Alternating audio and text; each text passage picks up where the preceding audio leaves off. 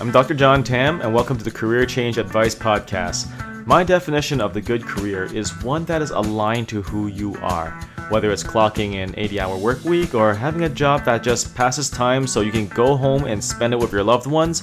I believe that a good career works for you and not the other way around. I promise to support you with every single episode with sound career advice for positive change, whether it's minor tweaks or a full on career switch. Let's begin.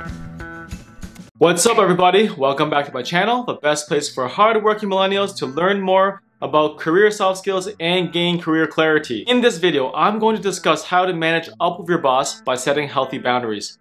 Make sure you subscribe and click the notification bell to receive regular updates on all things related to career soft skills and career clarity. I also have a Facebook group called Career Clarity and Soft Skills where you can connect with like-minded individuals who are interested in maximizing their potential. Hi, I'm Dr. John Tam.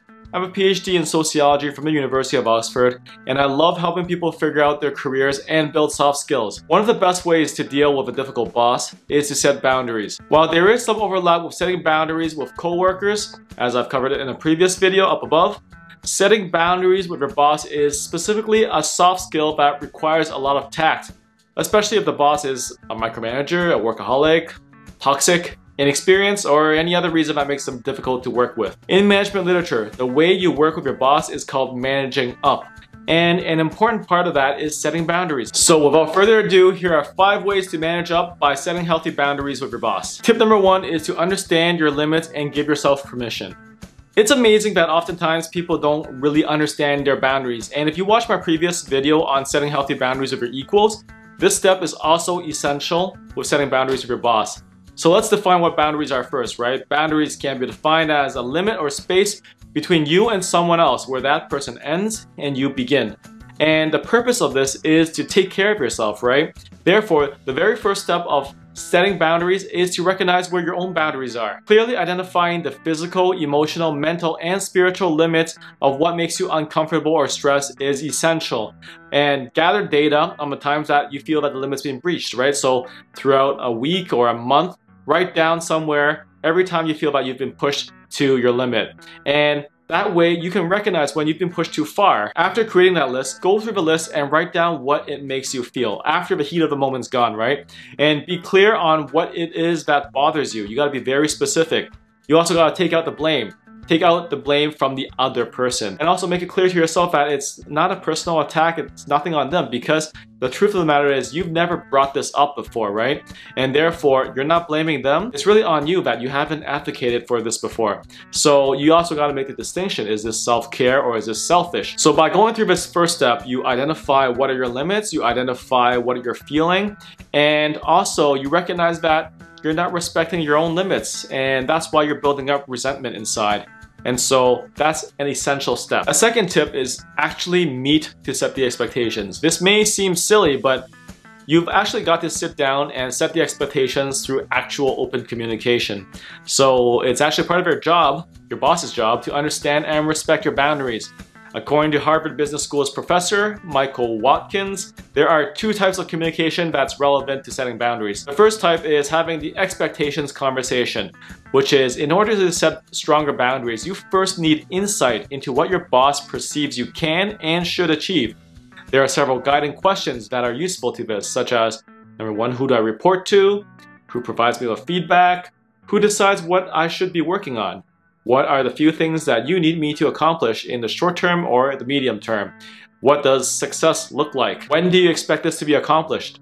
How will it be measured? From there, you can then negotiate unrealistic deadlines to make them more attainable. And that's a very essential way to establishing that understanding of expectations so that you understand where they're looking at, right? You understand their perspective. The second type of conversation is to have is the style conversation. And this conversation is about giving you the opportunity to re-examine the style of how you and your boss interact. Guiding questions for that would be, what kind of decisions does your boss want to be involved in? And where can you make a call on your own? How do your styles differ? And what are the implications for how you should interact? Working this out would actually give you a much deeper understanding of where the boundaries are and this part is super important. So basically you have to find time to sit down with your boss and work out the expectations and style of you two working together, right? What are the terms of engagement? Well, the terms of engagement will often, understandably, lean in your boss's favor during work time.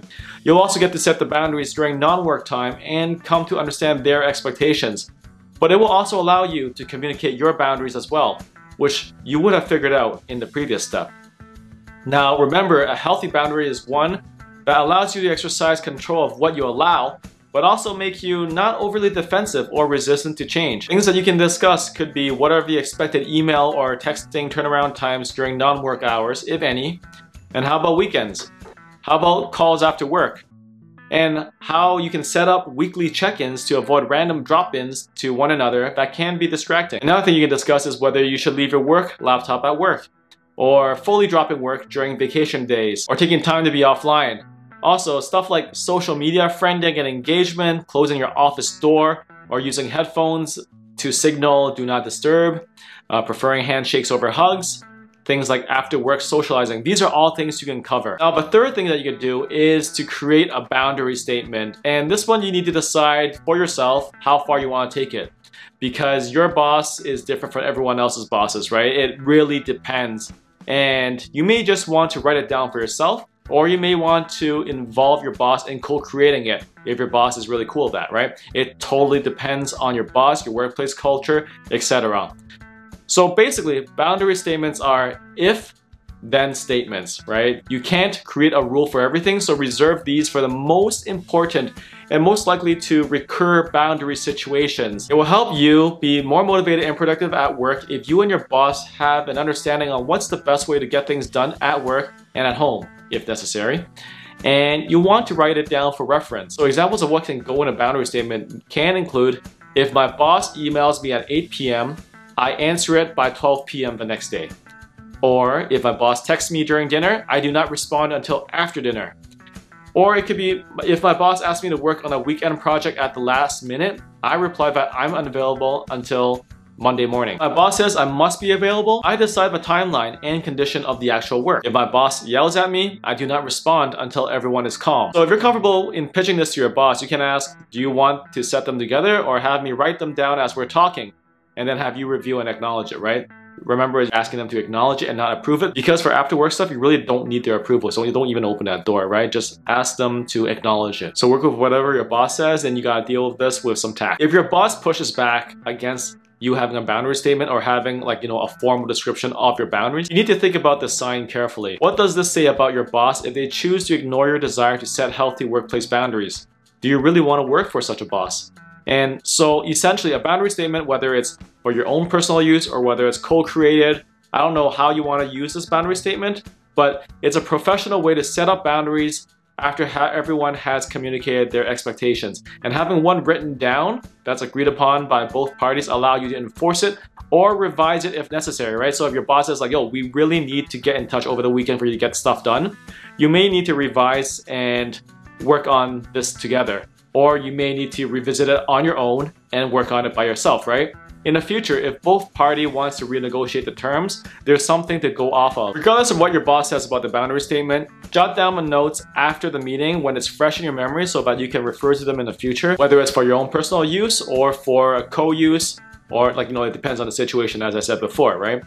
It's best if you ratify one, but not all bosses are willing to be tied down by a statement. So keep it for your own reference or pin it somewhere at home so that you know what the protocol is when the time comes and if your boss texts you during dinner, right? So do you have a boundary statement or have some variation of it?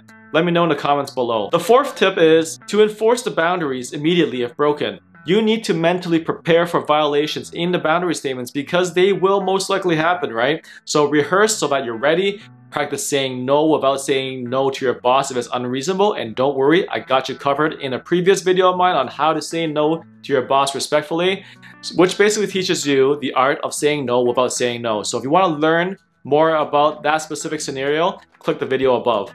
Also, prepare for the possibility of a pushback If that's the case, then it's probably a reason for revisiting the boundaries. If there's a bilateral boundary agreement, which is an agreement that both parties agree on, use it. If not, go off on the one uh, in case you forget one that you wrote immediately after the meeting, right? And use that as a point of reference. Like, hey boss, I actually wrote this down immediately after my meeting with you previously, and this is something that makes me uncomfortable, and we talked about this, right? So you have to enforce that. You have to let them know. There may be emergency cases that you cannot enforce with your boss. And in that case, make a note about it on your boundary statement and see if there's any way to prevent it from happening again. So the baseline is this. Whether this boundary statement is drafted together or drafted alone, you have something to go off of if necessary. And it's going to be an ongoing process that will take time for you and your boss to figure out. And you guys might change as well, right? You might become more comfortable with your boss or even your own boundaries may change as well. So, so it's a point of reference, but it's not set in stone. The fifth tip is to know your rights. And this last tip is really up to you if you absolutely feel the need to go there. But many people aren't fully aware of the extent of their rights at work. In most developed countries, there are protections in place that are generally deemed off limits at work. In Ontario, where I live, we have the Employment Standards Act, which basically states that the Ontario Human Rights Code protects people from employment discrimination based on race, ancestry, place of origin, color, ethnic origin, citizenship, creed, sex, sexual orientation, gender identity, gender expression, disability, age, marital status, family status, and record of offenses. So these are all things that are basically your rights. And these are things that you should not put in your boundary statement because they're really super sensitive topics. However, they are unspoken but they are legally binding employment laws. So if you feel that any of these unspoken but legal boundaries were crossed and it makes you uncomfortable, you may choose it to bring it up as a boundary between your professional and private life with your boss. And a way you can do it is just to answer you don't want to engage in conversations or disclose anything pertaining to your personal life. And that's that, right? I'm not telling you to go around and lash out at your boss or others because you're asking about what's your ethnic origin. Like, I'm Chinese, I'm Christian. I don't mind openly sharing my ethnicity or my faith and what I do on Sundays. However, if anyone makes an offhand joke about my ethnicity or faith, it is within my full legal right to draw the line that may not be crossed. However, know that this last tip can potentially stir up a lot of tension and mistrust at work, so definitely tread lightly on this one. And maybe the solution is to simply detach emotionally and look for a switch, right? Essentially, people who tend to struggle with boundaries with their bosses also tend to be those who have an agreeable personality. If you want a free and accurate way to measure your personality, I suggest you to check out this personality test here below in the descriptions that will give you career advice typical of people with your personality. Make sure you join my Facebook group, Career Clarity and Soft Skills to be in the community of people interested in building soft skills for their career success. Also, give this video a like and leave a comment below and let me know your thoughts on it. In my next video, I'm going to discuss setting healthy boundaries working online from home, so make sure you subscribe and click the notification bell for updates and share it with your friends if you found this video to be valuable. Take care everybody. If you enjoyed this episode, be sure to subscribe, rate, and review this podcast and share it with others who want their careers to work for them. Congrats for showing up and being your own career advocate today. Thanks so much for listening, and I'll talk to you in the next episode.